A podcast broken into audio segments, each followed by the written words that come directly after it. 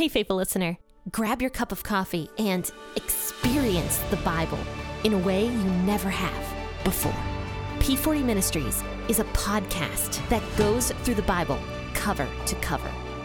It's an awesome narrative that focuses your mind and prepares your heart for God to speak. So join your host, Jen, for a biblical podcast that's hilarious, informative, imaginative, and fun. The P40 Ministries podcast. Listen now as we go through the book of Mark. Hello, hello, hello, friends and faithful listeners. You've tuned into the P40 Ministries podcast. And hi, my name is Jen. I am the host here of the P40 Ministries podcast, and I'm here to talk with you about Let's see here, Mark chapter 14, verses 32 through 50. So let's go ahead and read this. I'll be reading out the WEB version this morning.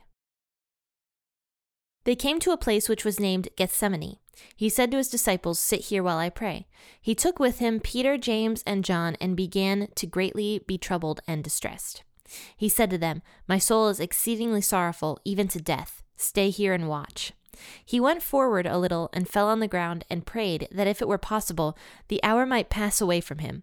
And he said, Abba, Father, all things are possible to you.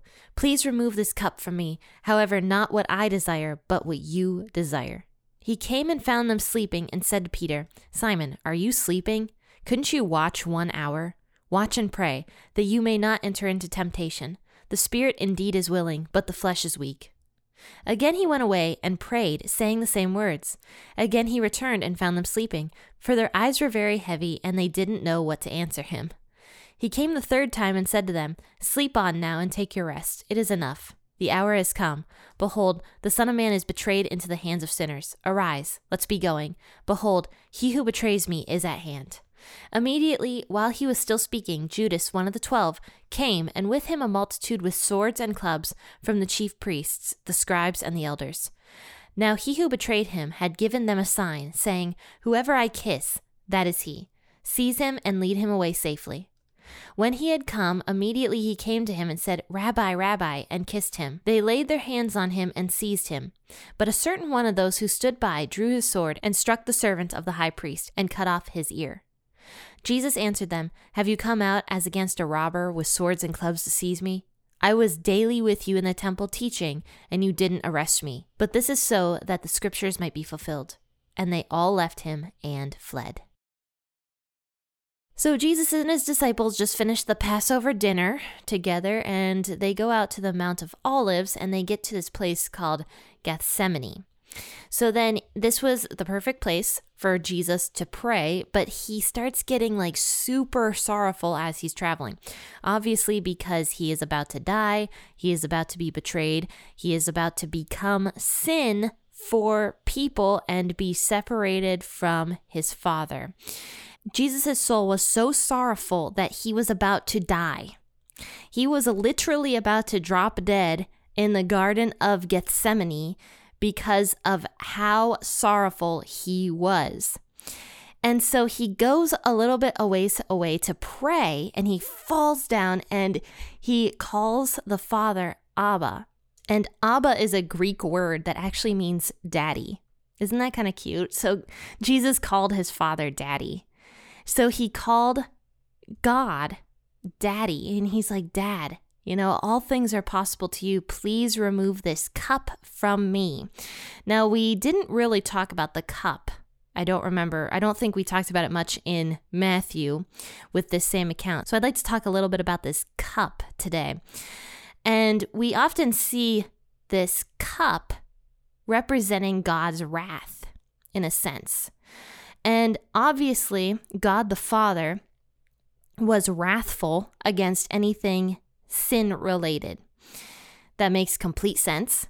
I, I, like I said before, God's presence left the Garden of Eden. God's presence left the people in Exodus after they sinned.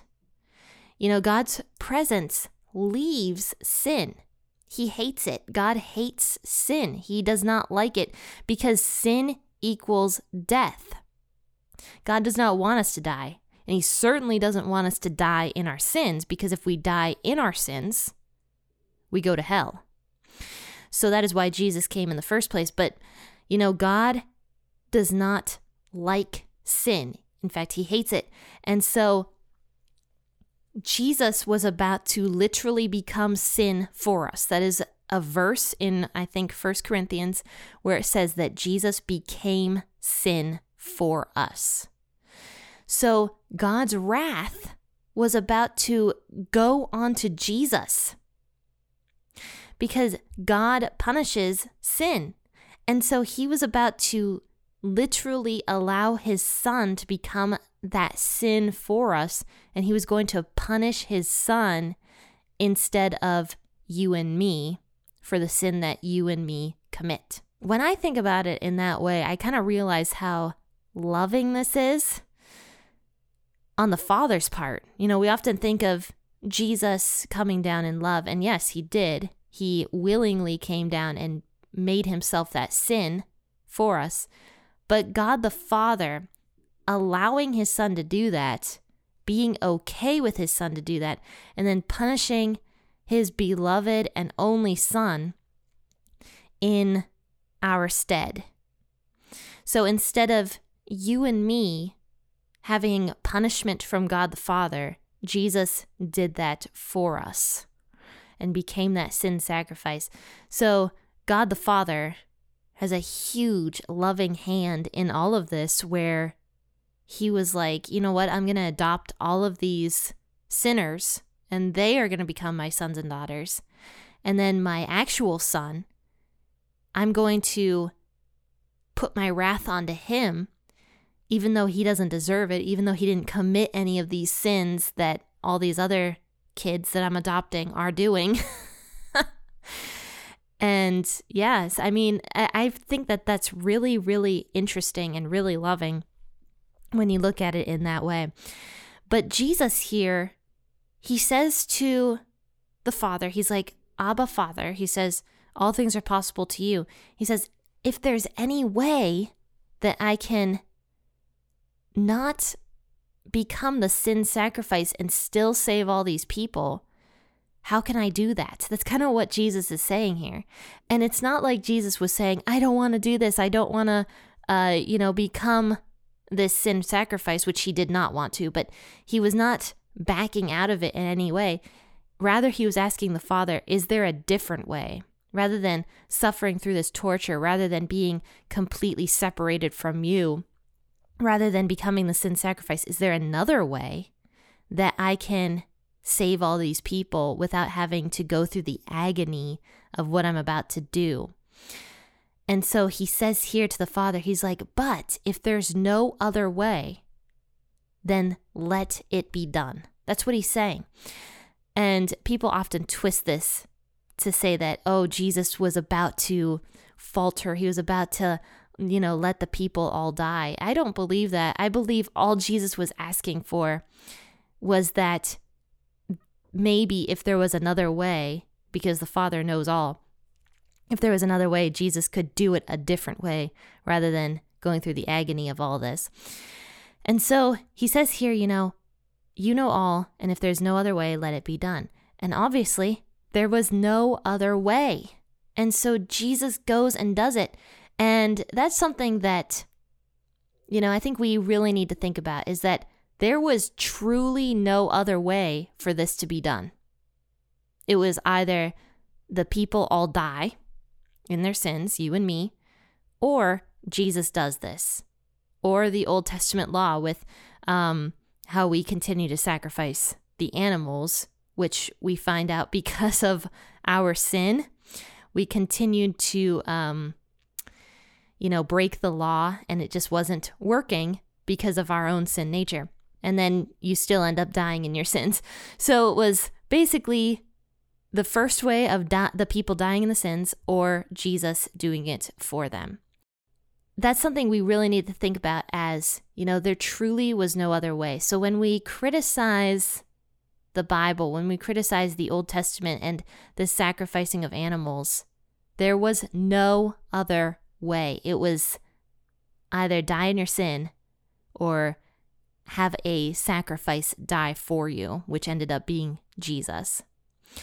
So then, after this, after Jesus is praying and he's so sorrowful, he goes back to his disciples. And I wonder if he went back to his disciples almost to um, get, like get a little bit of comfort from them, but they were dead asleep and they weren't there to comfort him. So Jesus wakes Peter up, and here's what he says He says, Simon, are you sleeping?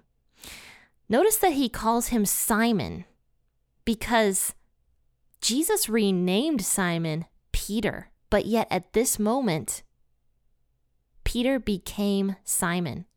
He was no longer that rock that the the stone that the church was going to be built on. Rather, he was Simon again, the poor fisherman, you know, and Jesus calls him Simon because that's who he was in this moment. He's sleeping, he's not praying. But Jesus says to him, He says, Couldn't you watch with me for an hour? You know, watch and pray that you may not enter into temptation. And I wonder what would have happened had Peter not fallen asleep. What would have happened if he would have stayed up and prayed and, you know, accepted what Jesus said here about pray that you don't fall into temptation? I wonder if Peter would have um, would have betrayed Jesus at that point. I don't know. So that kind of shows how powerful prayer is. You know, if Jesus prayed, you and I should be praying too. And if he tells Simon to pray, you and I should be as well, because possibly if Simon would have stayed up and prayed, things might have changed a little bit. Uh, and Simon wouldn't have had that deep guilt on him later on when he did, in fact, betray Jesus. But so after this, Jesus goes and prays again two more times, comes back, finds his disciples sleeping again, and, um, you know, both times. And finally at the end, he's like, we have to, we have to go. You guys have to go because Judas is here. He's here and he's about to betray me. And I believe the reason that Jesus says that to his disciples is because he wanted them out of there. Because look at what happens next. When Judas and his uh, Judas and um, all the like scribes and Pharisees and whoever else, the Roman soldiers came and arrested Jesus with these clubs and swords. Peter took out his sword and cut off the high priest's servant's ear. We find out later on in one of the Gospels that Jesus actually healed that ear, and that was Jesus's last uh, miracle before he went to the cross. But, you know, Peter did that, and all the disciples were now wanted as criminals. So I think the reason Jesus was like, go, like, get out of here, was because he knew Peter was going to make all of the disciples wanted criminals because of Peter's um, brash response to the soldiers that came to arrest Jesus. But after this, because now they are wanted criminals for what Peter did, they run away. And it says at the very end here that they all left him and fled. And so Jesus was absolutely right on the mark when he said, You know, you guys are all going to leave me. And you're all going to leave me, and you're going to, uh, and Peter, in fact, was going to deny Jesus three times, but we'll talk about that later. I've talked a lot about um, Judas, I believe, so I didn't mention him too much in this episode, but obviously, you know that Judas came and said that uh, he was going to kiss Jesus on the cheek. And that was how all the soldiers were going to know which one was Jesus. Remember, this was the middle of the night, and Jesus was probably a very ordinary looking person. And so the fact that Judas kisses Jesus on the cheek uh, would have told the soldiers which person Jesus was. And so, in that way, Judas betrayed Jesus with a supposedly friendly kiss. And uh, Jesus knew, obviously, everything that Judas was doing. But you know, friends and faithful listeners, thanks for tuning into this episode this morning. I hope you guys appreciated it. I hope you guys like it. And as always, make sure to share it on your social media platforms. But guys, I hope you have a fantastic rest of your Thursday. And as always, happy listening and God bless.